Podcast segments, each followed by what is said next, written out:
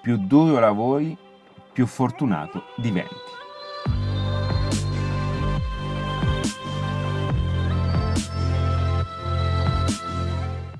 Ciao ragazzi, buonasera in questo nuovo pod 511. Direttamente da me, Ale Fioranzano, fondatore di Adattiva.net, il metodo che ti permette appunto di utilizzare tutte le migliori strategie per creare il tuo miglior progetto di vita professionale. Vedi, questo podcast nasce perché ho letto un messaggio interessante che mi è arrivato appunto in un canale, in una piattaforma, se non sbaglio in Instagram, e mi è stato detto appunto: ma quanto lavori tu? Vedi, io una cosa che ho capito in tutto questo percorso è che tutte le persone che in qualche modo hanno attirato una certa fortuna in fondo si sono fatti sempre un grande culo. Ti consiglio di leggerti il bellissimo libro di Agassi, si chiama Open, ed è appunto parte di una linea poi di una collezione di libri come appunto quello della Nike, Arte della Vittoria, come arti, libri veramente interessanti, nel quale comunque quello di Agassi è stato veramente illuminante per me. Un ragazzo cresciuto dietro le porte di Las Vegas, dove il padre fin da bambino lo allenava con la sua racchetta da tennis. Agassi inizia il suo libro dicendo appunto di odiare il tennis, per quanto in qualche modo gli fu messo davanti alla sua vita, gli fu messo davanti alle sue giornate quotidiane come un qualcosa di dovuto. E tutto questo ha portato a diventare Agassi ciò che tutti conosciamo.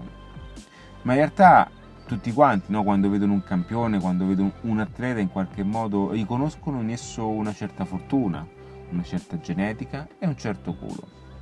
In realtà ho capito che il culo o la fortuna viene sempre attratta da chi è preparato. Quindi si dice anche: preparati che prima o poi ci sarà l'occasione, quando la fortuna arriva trova di pronto. Io non credo molto a queste cose. L'unico alimento di fortuna che possiamo avere è giocarci una schedina, giocare su dei numeri a caso. Allora lì siamo veramente fortunati, perché in una serie immensa di combinazioni esce il nostro numero. Ma in realtà quello che si chiama fortuna è solamente un modo per attrarre ciò che capita, e questo lo si fa appunto perché noi stiamo spingendo il nostro modo di essere, ci stiamo spingendo attraverso il nostro modo di fare, attivando il principio dell'attrazione, perché stiamo spingendo, stiamo creando una propulsione verso appunto in ciò che vorremmo essere. Ed ecco lì che poi incominciamo a fare cose diverse, ed ecco lì che facciamo appunto, ci troviamo delle situazioni, delle combinazioni che ci portano ad essere e a farci capitare cose che altri appunto chiamano fortuna. Io credo che la fortuna sia anche un valore che bisogna ricercare stimolandola, quindi non credo che non esista, quindi in qualche modo se mi venisse detto appunto Ale, per te esiste la fortuna, direi di no, perché comunque so il valore di farsi il mazzo, però credo che ci siano delle combinazioni che non possiamo controllare, ma queste combinazioni sono in qualche modo piccoli bonus che solamente persone che danno il massimo possono appunto avere il privilegio di conoscere.